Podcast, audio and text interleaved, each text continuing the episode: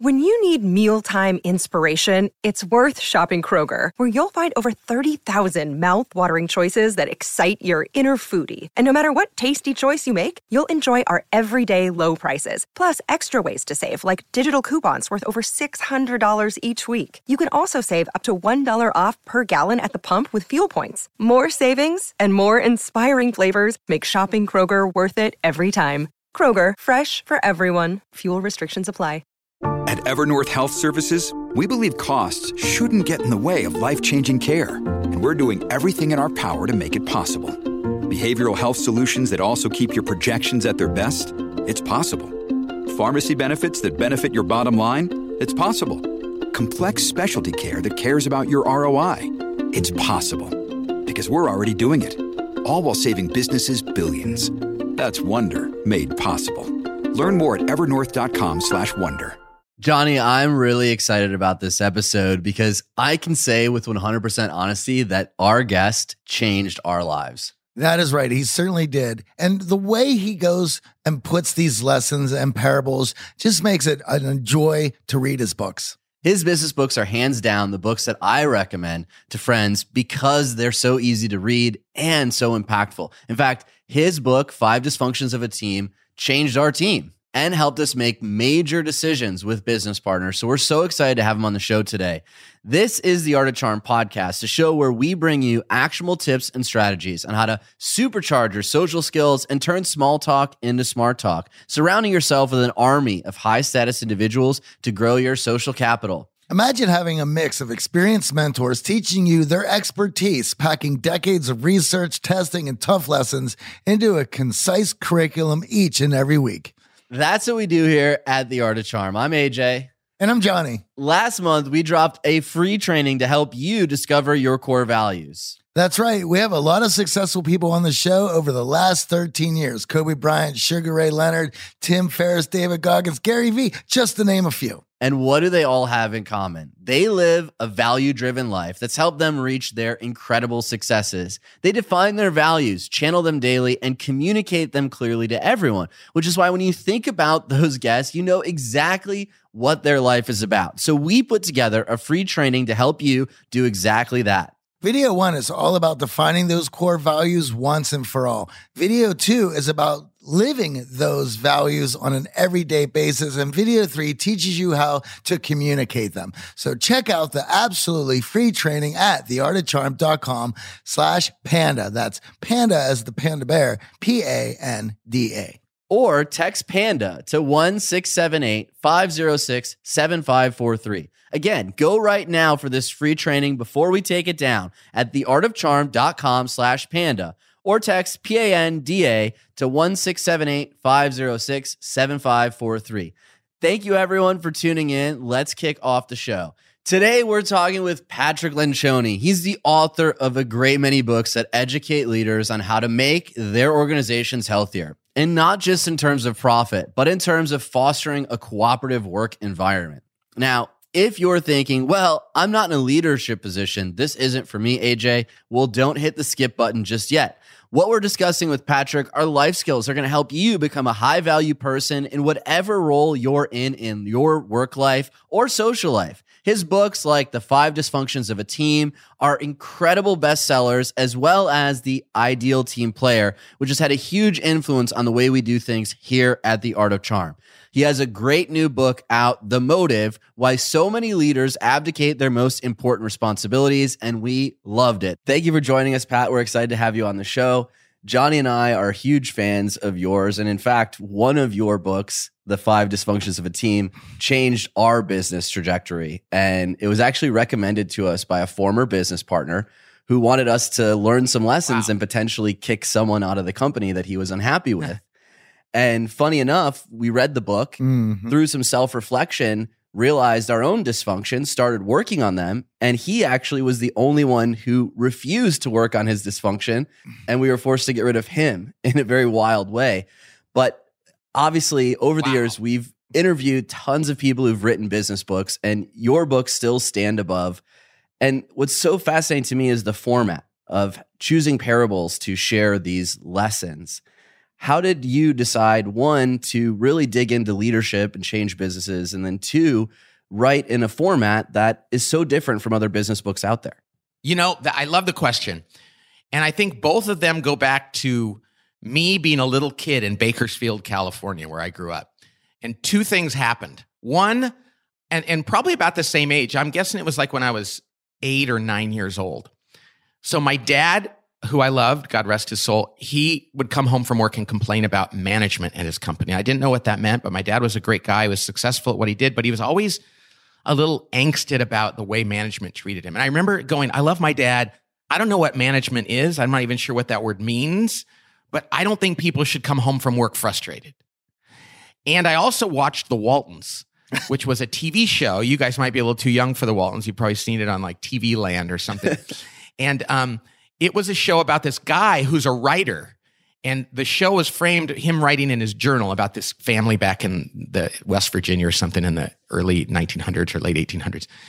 And I remember thinking, I don't know what a writer is exactly, but I like what that guy does, and I want to do that one day too. So fast forward through the rest of my life, I, I was always interested in writing, and I was I, I kept noticing the, the my dad's business thing. I go to college down in Los Angeles, where you guys are from, and I took a screenwriting class my senior year. I think much to my father's chagrin because he's like, you should study accounting and computers and and but I was really interested and I got my first job as a management consultant. I moved up here to San Francisco area. And I remember going to work and helping these companies and thinking, they don't get it. It's about the human things. They, they're really smart and they're failing because they don't know how to talk to each other and organize themselves and have honest conversations. And I would say that, and the other people at the firm would go, We don't get paid to do that. That's not what we do. Just crunch the numbers. And it was at that time that I said, That's what I want to do. And and then fast forward probably five years later, I came up with a management theory based on these CEOs I was watching. I, I didn't have my own firm yet. And I came up with this theory, and somebody said, You need to write a book about that theory because that really works. And I thought, man, I don't want to write a one of those business books that nobody re- reads because I never finished the business books. I'd read the first two chapters. I go, okay, flip through it and be done.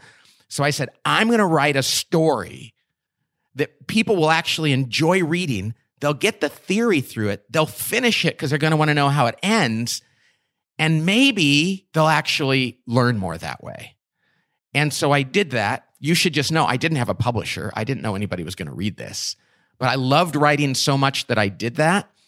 And it struck a chord with people. And then the publisher said, write another book. And I kept thinking, I think I'm done. And then I'd come up with a, like, wait a second, I just noticed this other thing. And so that's why I write fiction because of John Boy Walton and my screenwriting class. And I love to write dialogue. And my interest in, in this whole idea of management and culture comes from the fact that when I went into the working world, nobody was paying attention to the, what I thought was the most important thing.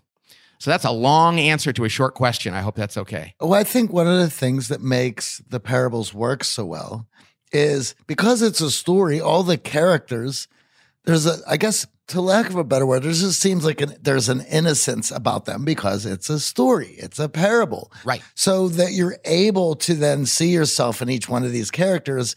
If it's going to be, you know, Kevin Kruse's leadership book, then you're you're automatically see yourself as a certain role and you're sort of rigid in that idea of who you are and your place in your business where the parables are they're fun, the characters seem innocent and because it's fun you can mix and match. And I think that's the beauty of it and that's why it works so well.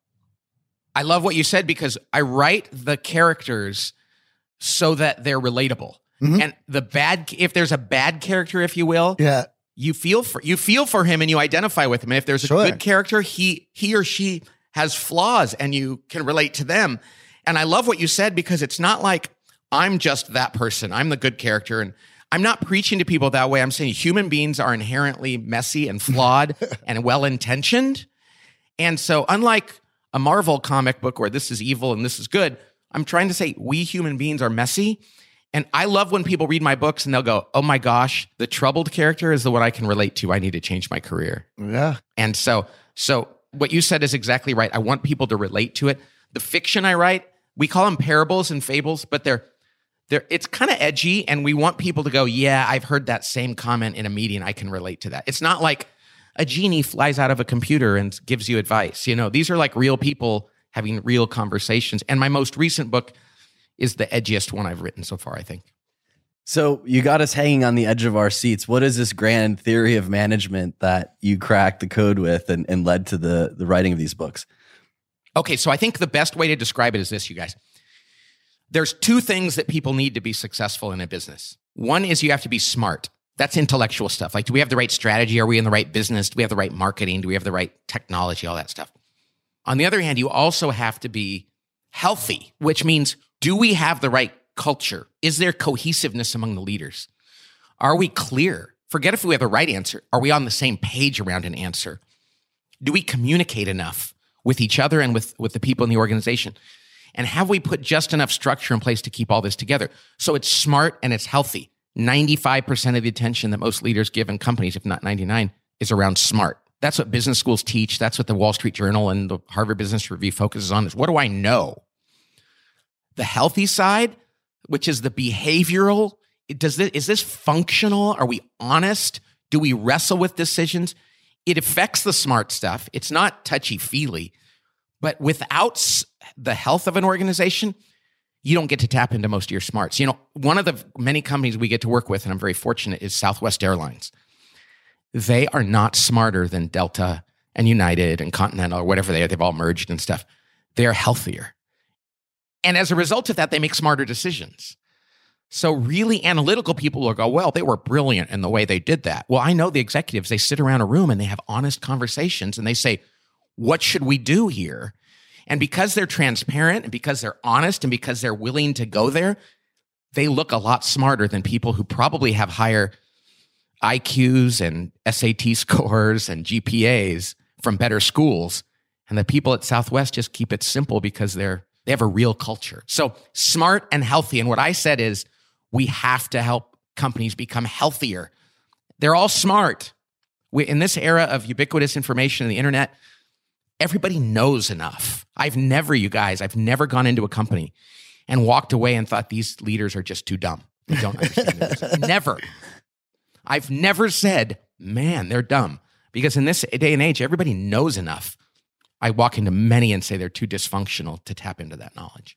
I, I love that. And one of the things in our work and and us doing some new some new corporate training and and just with how prevalent ideology is now is that all companies have this culture and a lot of times people don't even think about it they th- it's like an after bit where their primary objective is to get hired by said company, Google or Facebook or whatever it might right, be. Right, right. And it's like, have you ever thought if you would fit in there with your oh temperament? Oh and they're like, well, that doesn't matter. I'll figure that out once I'm in. It's like, no, I don't think you understand because this culture possibly could go against your temperament. And if that's the case, you are not going to have a good time. And no matter how hard you might try, you're you're not going to be able to fit in. In fact, every day is going to be frustrating to you.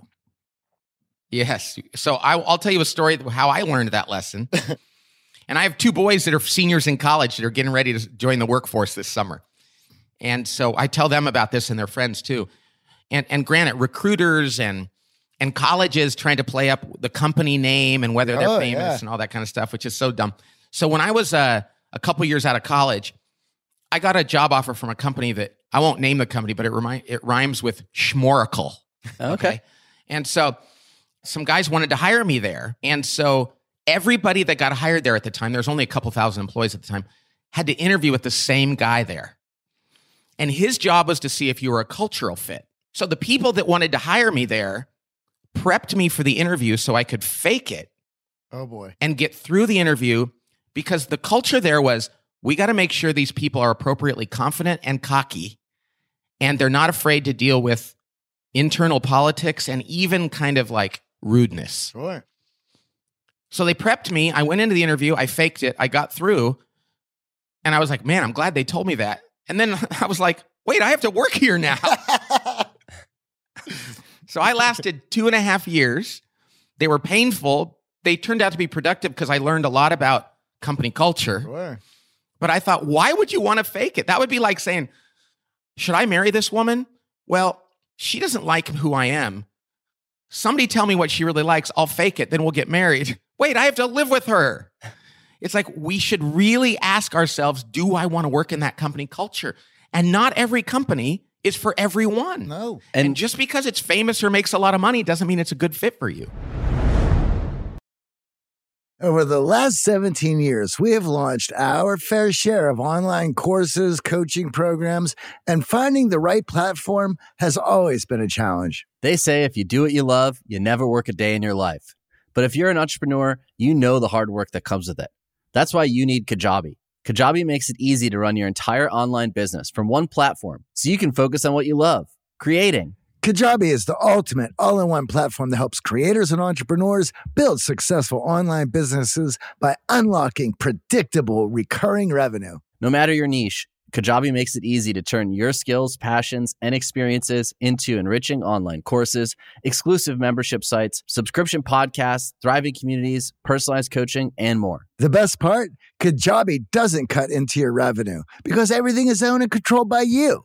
So keep 100% of what you earn. And with Kajabi, you also get robust analytics, easy payment options, email marketing tools, and customizable website templates, all built in. You don't even need a huge audience to make sustainable income. There are thousands of creators on Kajabi making six and seven figures with less than 50,000 followers. Right now, Kajabi is offering a free 30-day trial to start your business if you go to kajabi.com slash charm. That's K-A-J-A-B-I dot com slash charm. Go to kajabi.com slash charm and join the creators and entrepreneurs who have made over $7 billion. Lennon and McCartney, Jagger and Richards, Watson and Crick, AJ and Johnny. What about the perfect duo when it comes to growing your business? Well, that's you and Shopify. That's right, Johnny. Shopify is the global commerce platform that helps you sell at every stage of your business. From the launch your online shop stage to the first real life store stage, all the way to the did we just hit a million orders stage? Shopify is there to help you grow. Whether you're selling your own fire merch or promoting your productivity programs, Shopify helps you sell everywhere.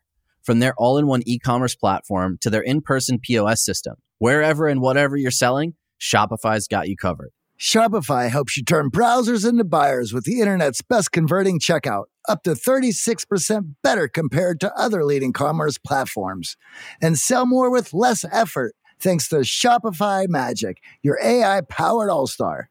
What I love about Shopify is no matter how big you want to grow, Shopify gives you everything you need to take control and take your business to the next level. In fact, Shopify powers 10% of all e commerce in the US. And Shopify is the global force behind Allbirds, Rothy's, and Brooklinen, as well as millions of other entrepreneurs of every size across 175 countries. Plus, Shopify's award winning help is there to support your success every step of the way because businesses that grow, grow with Shopify. And AJ, you don't have to just sell your stuff anymore. With Shopify Collective, you can curate products to sell from the brands that you love, giving your customers more variety and your business more sales. Shopify is your no excuses business partner. Sell without needing to code or design. Just bring your best ideas, and Shopify will help you open up shop. Sign up for a $1 per month trial period at shopify.com slash charm. Go to shopify.com slash charm now to grow your business, no matter what stage you're in. Shopify.com slash charm. A lot of us don't realize how much that culture influences us later in our mm-hmm. careers. So this business Oh. partner that we were frustrated with, you know, he came from a finance background. And I remember him telling a story of, hey guys, I was in a meeting where I had a binder chucked at my head because I, I miscalculated some numbers. And that's why I have this aggression towards you. And we're like, but we don't want that in our culture. We don't want anyone throwing anything. We want to be able to have open dialogue without fisticuffs. And he's like, but this is how I worked before and this is now my culture. So it imprints especially, you know, seniors in college, people who are just starting out in their career, that environment, that nature nurture, certainly your temperament comes in, but you're going to fit in to that culture and you're going to take on the good parts and you're also going to take on the warts. You know, when so my first job was with a management consulting firm called Bain and Company, which was very high end, but it was it was kind of brutal. I will tell you, they threw like twenty of us um, college grads, said, You've won the lottery. Here's your job. You're going to make a lot of money, but you're going to work all the time and you're going to compete with one another. and eventually we're going to weed it down to like six of you, which sucked. And then I went to Oracle when I realized, oh, this isn't for me. And I, I had that experience. Then I got hired by a company, a technology company that was actually had a really good culture. The founders were really kind and they were customer focused and they they said you don't have to defend yourself against other people. We work together. But the founder of the company said, "But we're going to have to detox you, Pat. we, we, know, we know you're going to like it, but we're going to have to teach you that you don't have to watch your back. You don't have to guard what you're going to say. You can be transparent and open, and it's going to work fine." And it was wonderful once I got used to it. But you're right. My first two companies, and by the way, that's why I'm in this business. Thank the Lord that I did it. My first two companies were crazy cultures and that taught me that culture matters. And that culture is not some esoteric thing. It's really what does the founder and what do the leaders believe and how do they run the organization? So that's that's how I got in the business. So even though they were painful, I'm I thank God for it. So a lot of our audience is a little bit younger in their career. They're hoping to move into that leadership role to really influence culture. What tips do you have or strategies do you have to find the right culture fit when you are being recruited and they are putting on the show to get you to come on board? Because we all know that these companies, when they're in their recruiting efforts, they're not necessarily being honest about their culture. Absolutely. In fact, they have to market themselves as all things to all people. If they're if it's a good company though, the very best companies, and it's not black and white or binary, but the very best companies are not afraid to market what they really are. Like Southwest Airlines, how I first got involved with them is we helped them codify their culture. They already had a great culture. But they said, if you have a servant's heart and a warrior's spirit and a fun loving, self deprecating attitude, you're going to be a good fit here. But if you don't, please don't come to work here. You're going to hate it and we're probably not going to enjoy you very much. So when they interview people, they actually push you to see, like one of the things Southwest does is years ago, they would hire, they would bring in pilots for interviews and these are some very buttoned down, they're flying planes worth $100 million. And they would make them change halfway through the interview into shorts, khaki shorts in their suit. And some of the pilots would go, This is juvenile. I'm out of here. And they'd go, Okay. Yeah. See, if you can't laugh at yourself and have some fun, you're not going to fit here. Where other companies are saying, What do you believe in? Yeah, we believe in that too. Don't, if a company can't tell you what they're not, and they don't really have a, a real perspective, they're probably looking at you as, as a commodity and they're trying to convince you. Find out what, great question would be who would not be a good fit here? And I don't mean like, well, they'd be mean and rude. And I mean, like, what person with good qualities wouldn't fit in here? And what's interesting is when I go back to Oracle, even though it wasn't for me, had they just said, hey, listen, it's pretty political here, it's pretty competitive internally. If it would bug you if somebody who you think is on your team actually stabbed you in the back a little bit, then you, and if, if you don't have a stomach for that, you probably shouldn't work here because that's just kind of how it is. We believe in kind of a, it's a little bit of Lord of the Flies here. well, I'm not a Lord. That would have been a beautiful thing to say. And sure. the right people would have gone, yes, yes, bring it on. And so I guess if a company cannot be honest about the challenges of their culture, then you probably know something's wrong. It's like if you went on a date and said, Well, tell me your worst qualities. And they say, Well, I'm just so conscientious and loving that sometimes that, you know, it's like, No, no, tell me your worst qualities. If a person doesn't know what their worst qualities are, then they probably, it's a red flag. You know, this reminds me a bit about the person we're speaking about as he was coming from that culture and what he wanted to implement, or at least it seemed to be the, the way our, our Monday morning meetings were going, was he wanted to have a roundtable discussion of Game of Thrones and what happened and the the playing off Machiavellian, strategizing, like, politicking. Oh, like, we don't. This is why we're, we're not interested in that. We're not interested in this. And in fact, like for myself, and as you were just stating about about working in that environment, it's like I know for myself, I want to be obsessed and put all of my attention on what I'm doing and the and the work and the results that I am trying to get. Not have to look to see who's trying to pull the rug out from under me as well. Exactly. I mean, and granted, there are people who seriously thrive in that. Um, and and yeah. and, and that's and that's great.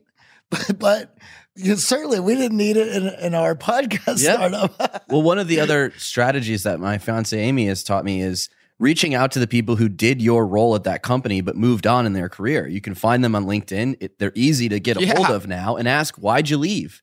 And just understand what, well, I got more money at Facebook. That's one thing. Or, you know what? I hated working weekends. I hated that they demanded 14 hour days, even though they told me when I started that, oh, I'm going to be able to travel and it's great. You can get that feedback from the people who left your role.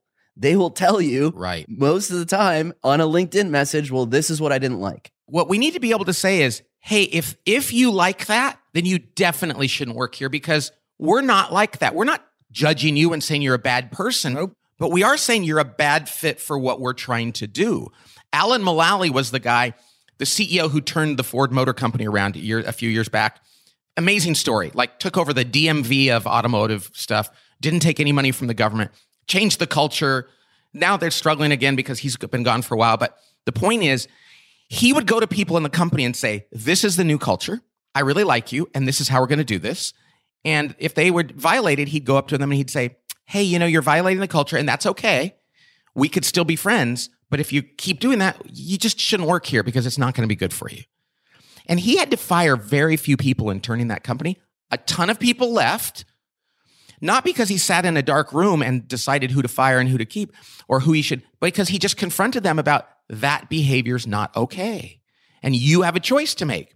The Machiavellian stuff, you can shed that or you can lean into that and go someplace that appreciates it, but we don't. That shouldn't be a controversial conversation.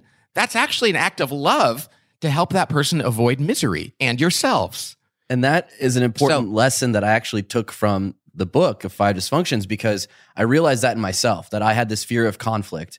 And because I was the leader of the group, when there were these cultural issues, because I was afraid of having conflict over it, they festered and they continued to grow in the company. And then everyone was frustrated. So let's Right. unpack for the audience what these five dysfunctions are. Because what I love about them, and now as Johnny said, that we've been doing corporate training, you see these patterns over and over and over again.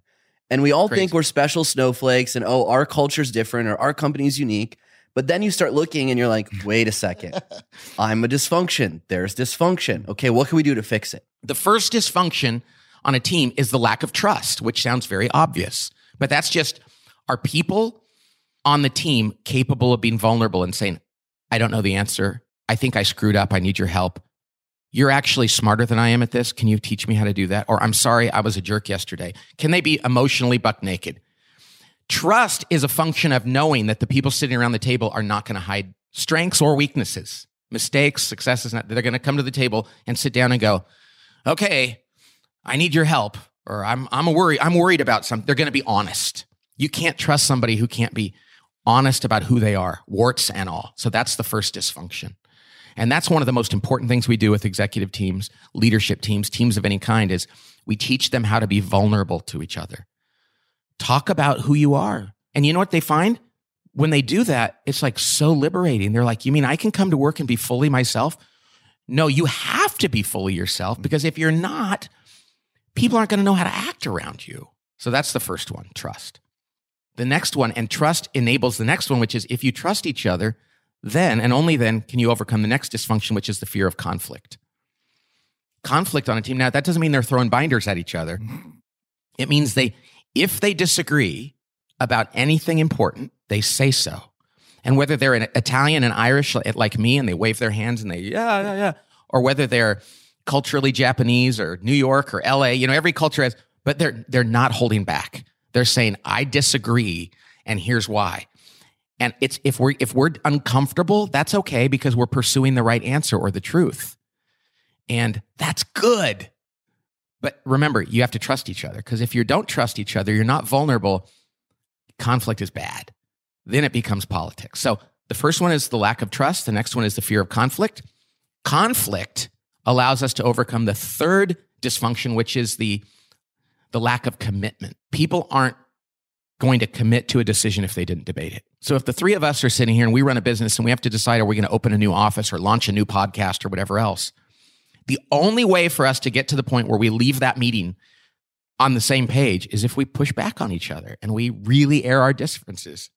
And people think they're doing a good thing on a team when they don't have conflict. What they're doing is they're making it impossible for people to commit. So the inability or unwillingness to commit is the third one. And I and I love this because what you were saying with this commitment of there should be some push pull. The best argument should win. Everyone should come in and bring their idea in, and through that, there will be a decision made. And then everybody, if they've been heard and if they've given their best argument, and we've all chosen through this meeting what our commitment's going to be, then we can all say that it was a successful meeting and we can all leave going, I know what the plan is and I'm good with the plan. Exactly. But in that case, the way you just described that, in order to engage in that conflict though and make it productive, you have to be vulnerable enough to to say, maybe I'm wrong. Yeah. Oh yeah, you're right. Oh, that's a great point. I hadn't thought of that.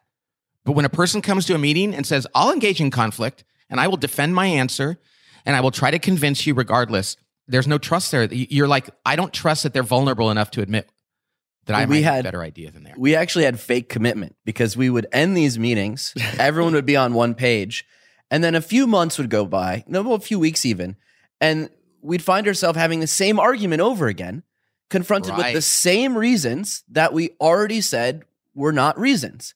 And at that point, right. everyone else in the team can't commit because they're like, well, wait a second no. here. I don't know what direction I need to be rowing in because every time I thought we had commitment, I'm in another meeting where we're, we're debating this again. Now, it's one thing to come with new data, new facts. Okay, sure. traffic is here, conversion is there. We're seeing from customers, their feedback is this. But to just stick to your guns, wait until there's another opening in a couple meetings, and then blast this, as Johnny says, play the same lick I, on the guitar. I have this this analogy that I use because I'm, I'm a musician in my life before all this and, and with the art of charm was playing in bands. And oh, you look ba- like you were in a band. yeah, now I get it. It all makes so, sense. Yeah, and we would all come in with different riffs and ideas for for new tunes, and you would hash them out in the room, and the best ones won. Now I had, but there was always one guy who right. who uh, week after week would bring in this same tired riff, and it's like, listen, for the last three weeks we've jammed on that. It hasn't went anywhere, and quit forcing this riff. At least go home and try to change it up a bit. But to come in here hmm. with the same riff after we've already voted no several times, this is just redundant. And why are you trying to bully us in to just for us, if you, this idea if you just keep bringing it up enough that we'll eventually just cave, cave in, which was exactly the issue that we were having with our business partner. And I had brought up this this analogy to AJ. I was like, I've I've dealt with this before. This guy's waiting for us to just give up. Cave. Yeah. yeah. and that's why in, in a situation like that, what you have is a person who's not vulnerable enough to say, to celebrate, like, hey, I'm wrong. Yeah. Hey, you guys were right. Hey, this riff sucks. You know what I mean? that is a sign of if no, if a person can't celebrate when they're wrong and celebrate when somebody shows them a better idea, that's a sign that they're not trustworthy because they're not vulnerable. They're insecure, and that's a deal breaker. Well, one of the something else to go along with that is when you are able to admit defeat or that you've been bettered, the rift that your buddy has brought in is now rocking the room. And it's like when you can admit that and realize I have some work to do. So I'm going to go home and refine the things that I was working on. I certainly know for myself that there was a freeing moment of not having to be right all the time and that collectively it's liberating. Oh, it yeah. is it is so liberating. And it's like, why wouldn't everyone else want this as well? However, it just shows you just how scared they are inside and how insecure and what, what they're working through on, with themselves or not working through to prohibit themselves from allow from allowing themselves to do that. So let's go back now and do this the fourth and fifth dysfunction. So we talked about trust enables conflict, conflict enables commitment. The reason why real commitment, not fake commitment, like, okay, I'll go along with it, but I don't really agree. I mean, like, we've had it out. I get it. We might not have agreed completely, but the leader broke the tie, and I understand why we were doing this. I'm in. I'm in. Yep that enables the next and most difficult thing a team has to do, which is to hold people accountable. When you see somebody later on doing something that's not quite right, either they're backing off on that decision or they're deviating from it or their behavior just isn't aligned with what we're talking about, that's when a team has to be able to say, hey, dude, what's going on? That's not what we agreed on. That's the hardest thing for teams to do. And, it, and let me just tell you, it's an act of love to say to somebody in your band, like, hey, you keep missing that, that beat. Some people say, how can you say that to them? It's like, because I love them and I love the band and I got to tell them.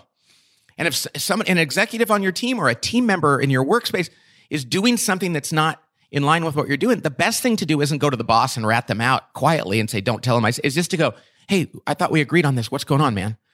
And, and they go, well, thanks for telling me. I guess I'm kind of confused. Help me out. Sure. The best teams in the world do this. I love when I see a basketball team or a football team and a player goes to the other guys and goes, my bad. That was on me. And this is what you were talking about earlier. It's having good intentions and understanding and assuming that other people have good intentions, right? That's where the love comes from. It's like exactly. I am holding you accountable because we agreed on it and I I know you're not doing anything nefarious. You you're trying and I just want to make sure we're all trying on the same page. Exactly. This is by far the lowest score. We have an online team assessment people take and they get back the triangle with all the colors on it, green, yellow, or red. This is the lowest average score because it's one thing for people to do all this. And when, when it comes to that moment where you go, oh, I have to go tell them it's not good enough. You know, we have a we did a podcast recently called "That's Not Good Enough." Those are the four words that people have to say to one another more at work. It's not a mean thing. It's like, oh, that's not good enough. But people don't like to do that. No, people don't like to. So, so that's accountability. That's the fourth dysfunction, and the final dysfunction is just what we call the inattention to results. So it's the lack of accountability and then the inattention to results. Sometimes you have people on a team and the collective results of the team aren't really that important. It's just like, I kind of want my department to do well. You know, in a band, it would be like, oh, my guitar solo looked pretty good. I don't really care if the song is good, but I look good. and it's like, we have to say, no, no, no. We are all about the collective good of the organization and the team. And too often, you'll have a, a team member who's really all about my department and my staff and my budget. And it's like, no, no, no. It's got to be the collective good of the team. So the dysfunctions are the, the overcoming the dysfunctions are build trust, engage in conflict, really commit to decisions, hold each other accountable, focus on the collective results of the team. And it might sound simple, but it takes work. And for us, so we were given the book, all, all of us in the leadership. Yeah, I want to hear about this. This is wild. and it was one of those moments where Johnny and I read the book, and it, it was such a great read. And yeah. we put it down, and immediately we started seeing self, stuff in ourselves. So it raised my self awareness. Right. I did not immediately, for whatever reason, and I'm, I'm I know that people do this because this is where the other business partners lied. I was like, wow, you know what? My inability to deal with conflict is leading the team astray, and because of that, we don't have this commitment. I need to work on this. And Johnny That's came to the vulnerability. table. and he was like, hey, you know what? I now see that there are dysfunctions here and I want to do better. Meanwhile, the guy who bought us the books, the business partner who bought us the books and handed us the books, sat in the meeting and called everyone else out on their dysfunction. Yeah. and we were sitting there going, I don't think that's how the book was supposed to go. Like let's let's commit to working on on improving everybody. And he used it as an opportunity to sort of bully people and we had to make a, a tough decision to, to let him go, not a cultural fit. And that's the other thing that I think is for me in, in running the company and, and through my 20s and 30s now has been a really important lesson. Is like, it doesn't mean that person's a terrible worker or terrible person. No. They're just not a good fit for this team. Fit. You have skills, you have talents, you're going to go on to do amazing things.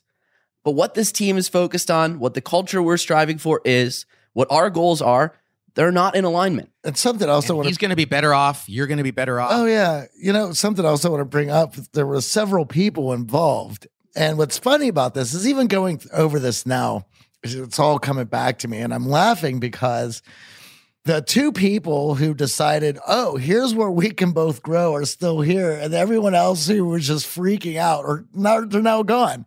And part of this, so this this idea of getting commitment and having some conflict and everyone putting their ideas on the table. Well, one person left because they saw it as AJ and I arguing but they didn't see it as working through to get the best ideas. And then, of course, so that person is gone. And the other person was, well, this is all great and is good as long as you're all following along my ideas. They're like, okay, well, that's that's not how this works either. And so now, you know, uh, all these years later, it's like, well, yeah. And what is also great about this, and as I was mentioning earlier about how liberating this is, you know, a lot of these things with getting trust and and having some some the be- looking for the best ideas and then and then having the commitment after working that out of which one's the best and then having accountability to see these ideas through and, and then looking at the results that is so much fun. And ah. it's like oh and this is how this works. And how could you not get excited about working in an environment like that and that this is what I wanted to discuss now. And, and this is what's so key. It's like, okay, the realization, huge, but this is fixable too. Everything we're talking Absolutely. about here can be improved. So, what advice do you have for someone who's in a leadership position who has now realized that there are these dysfunctions on the team? They're part of it. There are other team members who are part of it. Well, no matter what you think your issues are, and if you were to take the team assessment and you were to get green on trust and red on all the others, start with trust. So whatever you think it is, anything you can do to build trust. And so like so here's the here's the exercises we actually use. You could go do these things right now. The first thing we do is like baby steps on vulnerability. We will sit around with an executive team and I do it with the executives of billion multi-billion dollar companies and startups and I do it with my kids, you know, lacrosse team or you know, any organization, churches, everybody else. The, I take get the leaders together and I say, tell us who you are. And here's what I mean by that. Tell us where you grew up, how many kids were in your family, and where you were in that order, and what was the most difficult challenge of your childhood, or not your inner childhood, just being a kid. And like 15 minutes later, because it goes fast, everybody's sitting there having just said, you know, here's where I grew up, and the, uh, we were really poor, or my dad died when I was young, or we moved all the time, whatever else. They all have amazing stories. And then I'm like, how many people knew all this? How many people learned something new? And every hand goes up and goes, I worked with you for four years. I never heard any of this. And all we've done is help them realize a little bit of vulnerability is actually a comforting thing. Suddenly they're kind of admiring each other, going, Wow, I had no idea you went through that as a kid. This is amazing. And then we go, Okay, let's go a little deeper now. Let's take a tool like the Myers Briggs. We go really fast. Let's figure out what your personality is. No judgment, because they're all good. You know, you're all wired the way God wired you. It's all good. And we have, I did this with 19, 13 year olds the other day in my office. My wife was with me. She goes, do their Myers Briggs. And I'm like, I can't do their Myers Briggs. I got 45 minutes. These kids were reading their one page type going, oh, I'm an ENTP. It says I move from one project to another and I don't finish. And it's like everybody in the room, the coach was taking pictures of the book. The kids were like laughing and talking about it. Suddenly, everybody in the room is now going, oh, I know your strengths. I know your weaknesses. Can we call you on that? And they're like, of course, this is who I am. So, in a matter with an executive team, in a matter of like two hours, they are having conversations about one another's relative strengths and weaknesses and inviting it and feeling like they're helping each other. Whereas if they had done that the day before, it would have felt judgmental and it would have felt risky. So we allow them to be more vulnerable and do trust in a safe way. And then we teach them how to have conflict. So if you could just start with trust and just say, now tell me your conflict profile. And one person says, well, when I was a kid, we used to fight all the time. Another one says, well, I never saw my parents argue. Well, in my, co- in my country, to disagree with authority is, and then we go, okay, let's talk about how we're going to meet in the middle here and figure out, have a good way of, you can do this. In three hours, a team can develop much greater trust and start to engage in conflict. We have a book called Overcoming the Five Dysfunctions of a Team. So I wrote the five dysfunctions, and then we wrote a book called Overcoming the Five Dysfunctions, which essentially gives you all of the tools we use and the exercises from our consulting practice. And a, a manager can go out and do that on their own. And this assessment that you mentioned? The assessment you can find on our website at tablegroup.com. And you get the results right as soon as everybody figures it out, f- fills it out, which takes like 25 minutes, if, if that. Yeah, less than that. Then they get the results back and they sit down around a table and they look at their scores and it shows you which questions people filled, like gave low scores. And they go, oh, clearly we have to talk about these three things. And, Yeah. and it's really liberating. It's like, wow, we knew that, but why did we never identify that? So that team assessment, and we've had almost half a million people do this assessment. And it just tees up exactly the right conversation. And it helps them understand is it trust that we're struggling with or conflict or all these things? So there's some things you can do in short order to really improve a team. Building trust and, and making a team better does not take months and years, it takes days and weeks.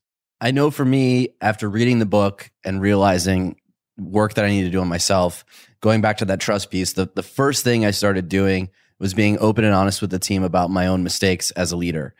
Decisions that I made that were wrong, things that I thought we could do that I could improve on. And immediately it totally changed the way the meetings were run and the communication that was happening in the meetings. And it's so easy as a leader to look at everyone else's mistakes and be like, why is this person not performing? Why are they doing this?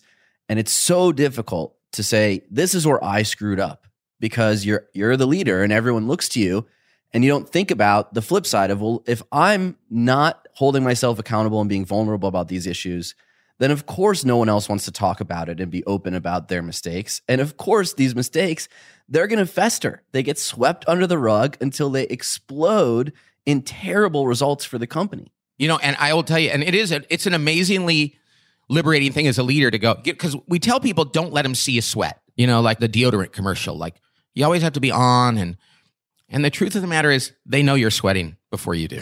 they know. So the best leaders are the ones that raise their arm up and point at their armpit and go, check this out. and people go, so you know? And they're like, of course I know. You know, I know. And they're like, okay, I trust you. Let's talk about this. I will tell you this as you're getting ready, you're, you're engaged. As a parent, I've learned that acknowledging when I'm wrong in front of my kids actually builds a stronger relationship with them. And my parents, God bless them, different different generation. I don't remember my parents saying they were wrong very much when I was growing up. You know, it was kind of like talk to, you know, be quiet. I'm right. I'm the parent. And my, I gain so much credibility when I go to my kids and go, I was kind of a jerk to you today. And they're like, yeah, I know. And that doesn't mean I do it like because I want to be their their buddy and win their popularity. I mean, I just have to convince them that I'll actually see it the way it is. We gain much more credibility by being vulnerable when we're leaders. It's crazy. Now, you also write for people who are not necessarily in a leadership position, and, you talk about one of the the most difficult positions or job killer is really feeling anonymous in an organization. What can Oh, we do to not feel anonymous in our organization and not be that cog? A secondary part of our business, we help organizations become more successful through their leadership teams. We are so bent on helping people not be miserable in their jobs. And every company out there is like, it's a war for talent. How do we get people to be more engaged? And what do we need? Better food at the lunch? Or no, no, no. People at work need three things that are free. And if you give them those three things, they're going to bounce off the walls and love working there as long as you're paying them enough. You don't have to overpay. Overpaying people to work in a miserable job is a terrible idea. Pay them well, but give them the three free things they need. And the first thing they need is to be known. It's like, and that sounds so silly. It sounds like this is a kindergarten lesson.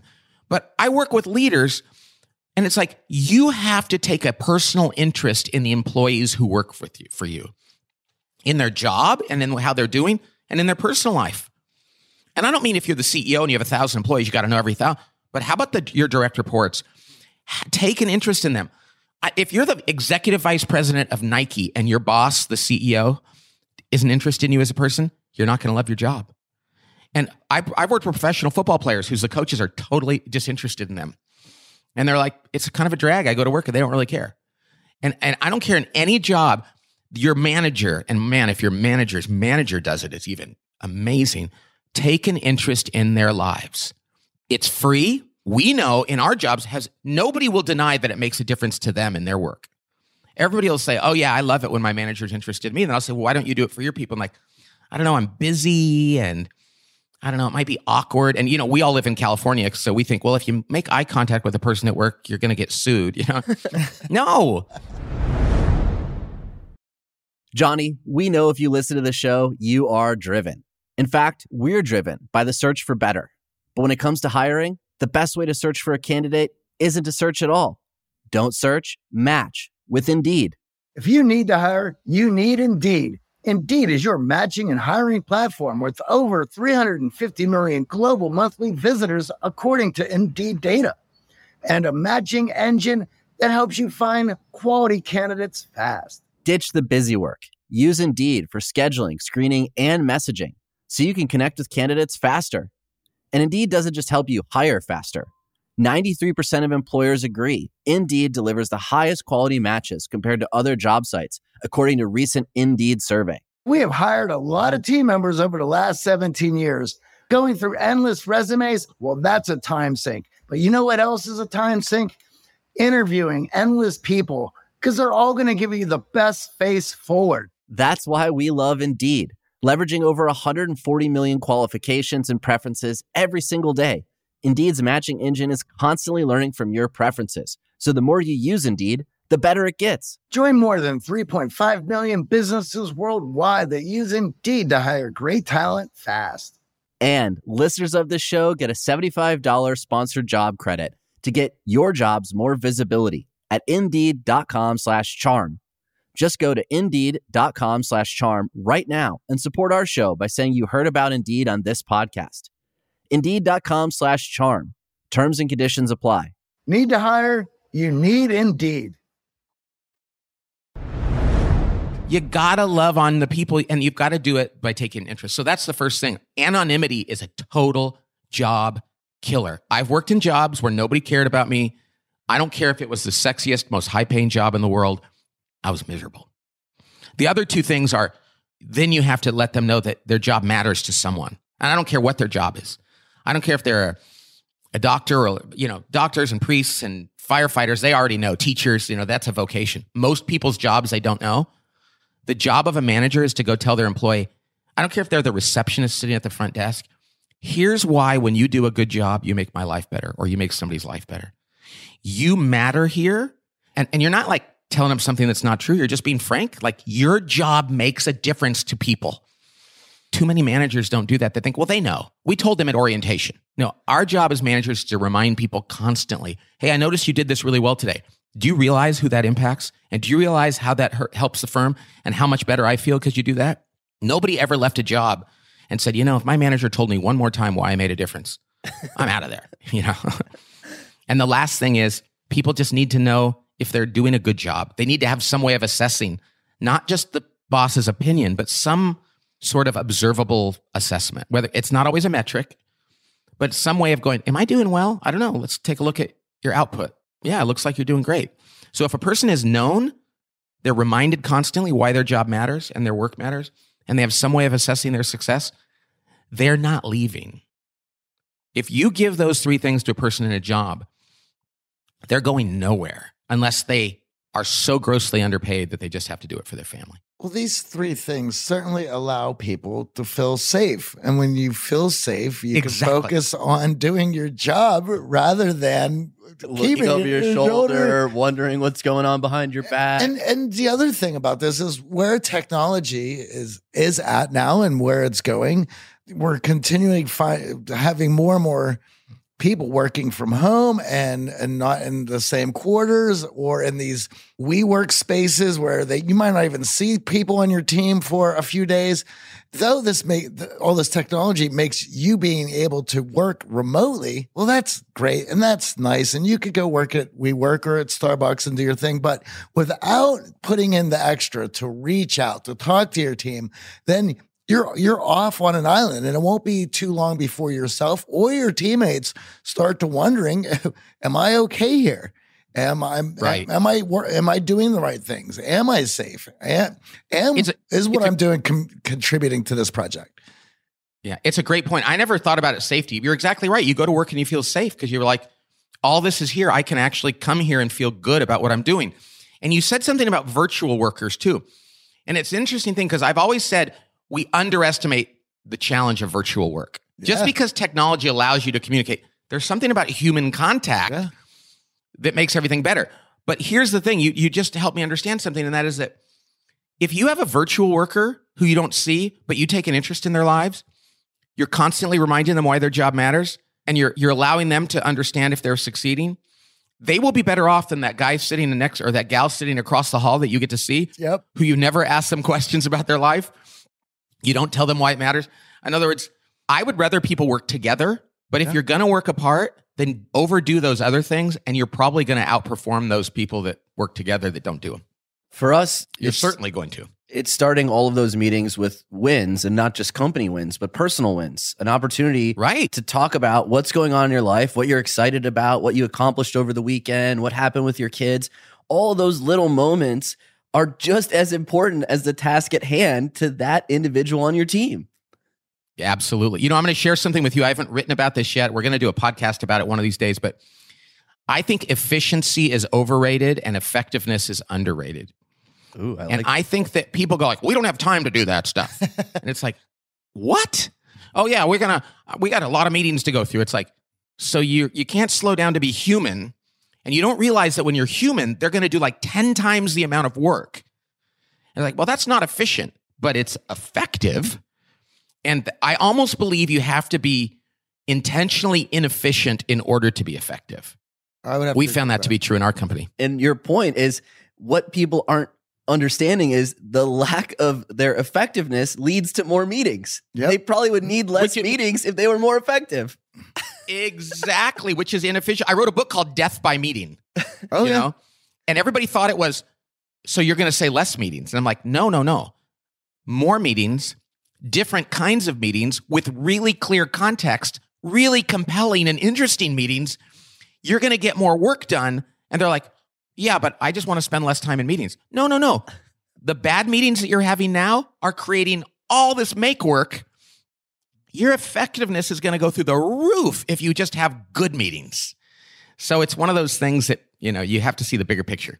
one of the things we talk about here at the Art of Charm is leading from the seat that you're in. So even if you aren't a manager or you're not the leader, it is important for you to come into your job to be a leader from where you are.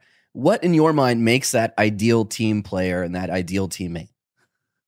So, yeah, most people are not CEOs and most people aren't the leader of their organization, but they might be the leader of their team or their department. They might be a- an informal leader. To be an ideal team player, there's three qualities you have to have. That's one of my most recent books. It's you have to be humble, which means it's about the team, it's not about me. Okay. Arrogance, self centeredness, ego driven is a killer on a team. You have to be hungry, which means I'm not going to do the minimum. If you ask me to do something, I'm going to go above and beyond. I'm going to figure out maybe I can do a little better than that, or maybe even a lot better than that. So, hungry is that work ethic. And the third one is smart, but not intellectually smart. It's emotionally intelligent. It's common sense around people and how do my words and actions affect them. If you hire people, and I, I believe this so strongly because we've been practicing this for 20 years. If you hire people who are humble, hungry, and smart, they are going to be wildly successful and they're going to figure out how to do the technical parts of their job. I mean, we're not talking about brain surgery or flying an airplane. There's technical requirements there. But most jobs, you take a humble, hungry, smart person, that trumps all of the technical skills that you think you need. So don't hire people that lack, that are ego driven, lazy, or emotionally clueless. And it changes everything. We, when we wrote that book, I thought that would be my first book that people would say, dude, this is way too simple. I wasn't even going to write it. And people said, it's a book. That book is being used by so many people. They've changed their hiring criteria. I saw uh, there's a, a coach around here who puts humble, hungry, smart on his on his helmets of his kids, and there's a college that uses it for all their teams. Just this morning, I saw a photograph of a bunch of people who run a church who made a bracelet out of humble, hungry, smart, and they said we're going to all be like this. There's something simple and and and whole about those three things. My 17 year old son, who doesn't read my books generally, was in my office one day and he saw the humble, hungry, smart on the board, and, he, and I explained it to him. He goes, "Oh, Dad, that's dope. that's everything." He said, "That's my friends. If you're humble, hungry, and smart, you're going to be a good friend. You're going to be a good teammate. You're going to be. That's everything. What what's missing?" He was like, "What's missing?" So humble, hungry, smart is how. If you can do that, you're going to be really successful in life. That's number one, exactly what we look for in terms of teammates and, and promoting people within the organization. And I love that your son pointed that out because surrounding yourself with that as friends is just as Oh. important. he went through his list of friends. He has a big group of wonderful kids, but and he said, Those are my three favorites. Oh my gosh, that's why. And this guy, oh, he lacks that. And this one lacks that. Now, the good thing to do is if you're really good friends, to go to somebody and be able to say, Dude, I think you could improve in this area. That would really help you in life. But that requires a level of trust and vulnerability that people Yeah. actually hear that. Now, your latest book, The Motive, has two very different leaders.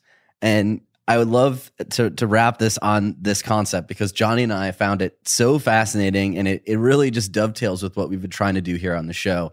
What are these two leaders? And I think as the listener pays attention, you're going to start to recognize some things in yourself that are really powerful. Yeah, you know, people, this is my 12th book. Gosh, I never thought I'd write more than two.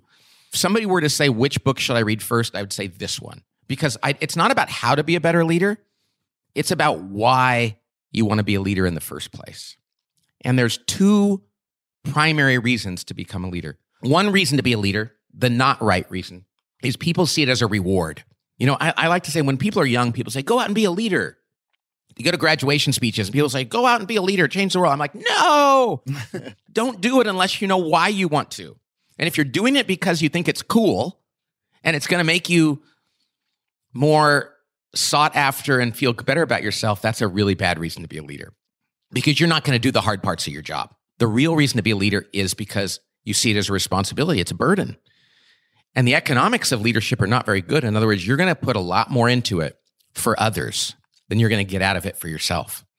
And if you go into leadership with that in mind, fantastic. Then you're going to take on the hard stuff and say, yeah, this is my burden. This is my job. It's like being a parent. It's like, why are you going to be a parent? Because I think it sounds cool. Oh, no, no, no, no, no.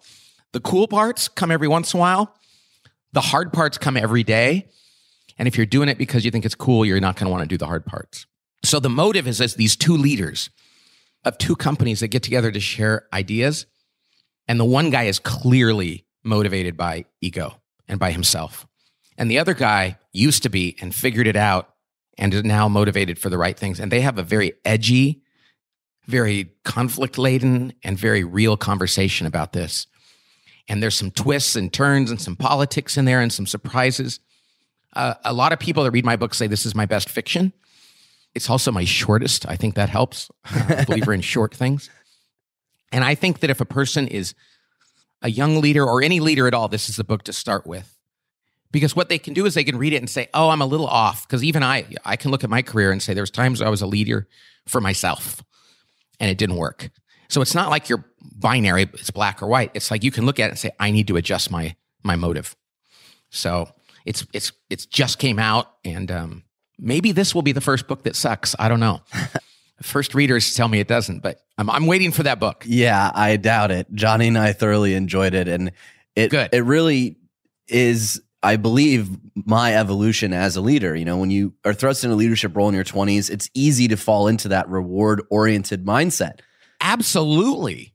And, And, even society actually encourages that. absolutely, you you look at what's going on on social media and how we elevate people and celebrate people. It is oftentimes for that reward oriented leadership, but flipping it, and, and this is something that Gary Vee preaches too, that I, I'm a huge fan of, is you work for your people. A good leader understands that Oh. each and every member of his team he is responsible for. It is not the other way around.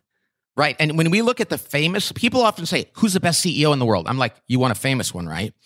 It's somebody who's not famous, who's doing their job really well and doesn't care if you know who they are. Exactly. Because we look at like the Silicon Valley or these people in media, and it's like, No, no, no, no, no. They're doing this for a different reason. And usually they implode. Usually it implodes. And the question is, you know, are you willing? And uh, you talked about that before, and people call that servant leadership, right? I don't like the term servant leadership. You know why? Because it implies that there's another kind that's valid. right. that should be the only kind. It's like, so we're going to hire you to be leader. Oh, good. Maybe I'll be a servant leader. No, maybe not. Like, no, no, no, no. if you're not going to be a servant leader, you're not going to be a leader. Well, it's it's it's so difficult with everyone's expectations and wanting the company to go well and shareholders, and then you're going to bring in media and the attention of everybody else of what you're doing and who you uh-huh. are.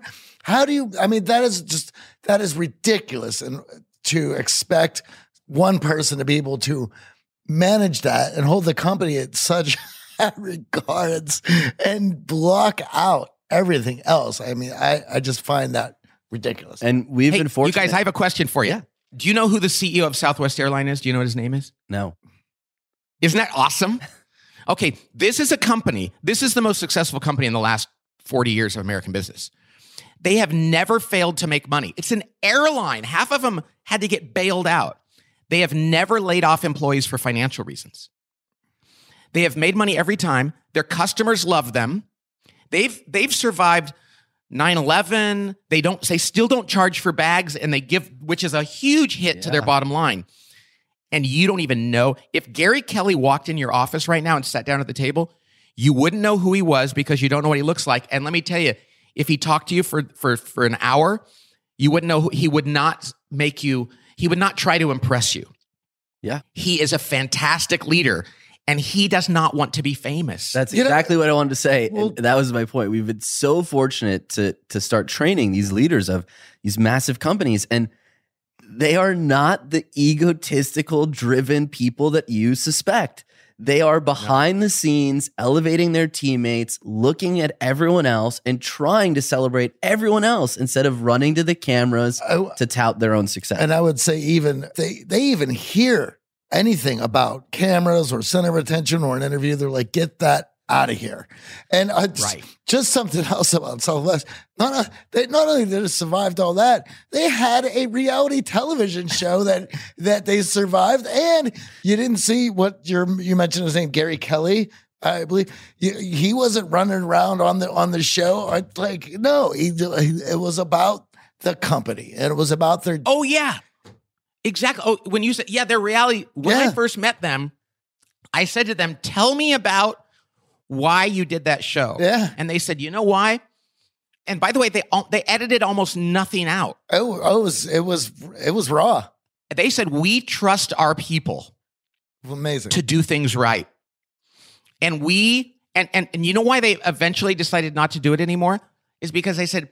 It just got to be too much about drunk people on airplanes. well, that was the show. they weren't worried about they weren't worried about how they came across. They said it just kind of got to be like, let's see another person throw up on a plane or try to hit somebody. But they were so raw about it. And you're right. It wasn't about the people at Southwest Airlines behind the scenes. The culture there is even better than what you've heard. They're not ego driven at all. Some companies have a reputation for being good, but then you go there and it's like, eh, I don't know. Like, and I don't know what Disney's like, but you know, I always say like you go to Disneyland, the happiest place on earth, Yeah. and you, you you figure that Mickey's probably smoking a cigarette and punching out Minnie behind the scenes, and you know, I don't know that they're really all that happy because they really market that. Southwest is totally genuine, and it starts at the top. Thank you so much for joining us. You got us all fired up. Yeah. Your books get us fired up. So many great lessons there. One more time, where can our listeners find that great assessment and the rest of your books? uh, tablegroup.com. Table group, like kitchen table, tablegroup.com. You can find all of our stuff. And we, I've just started doing a podcast. I love being on podcasts. And we just started doing one, me and Cody, a friend, a partner of mine here. And um, if we have, it's called At the Table with Patrick Lencioni. And it's like this. I could sit and keep talking. It's just liberal arts and business Yeah. mixed together. Love it. Great. So thanks for having me here. This has been a blast. Really, really fun. Likewise. Thanks for coming on and keep writing. We Yeah. love your books, love the parables, and so many great lessons there for everyone. Thanks, guys. God bless.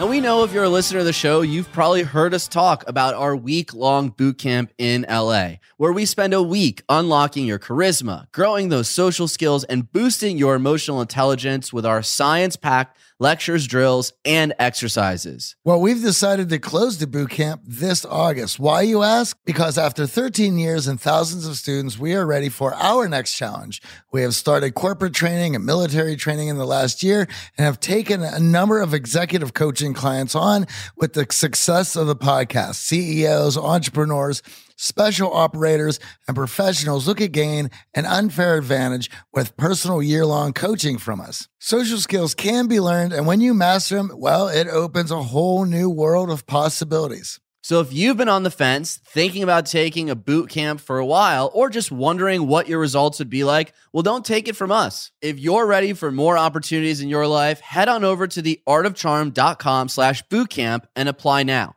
Seats are extremely limited, and this is your last chance to get the most advanced social skills training on the planet.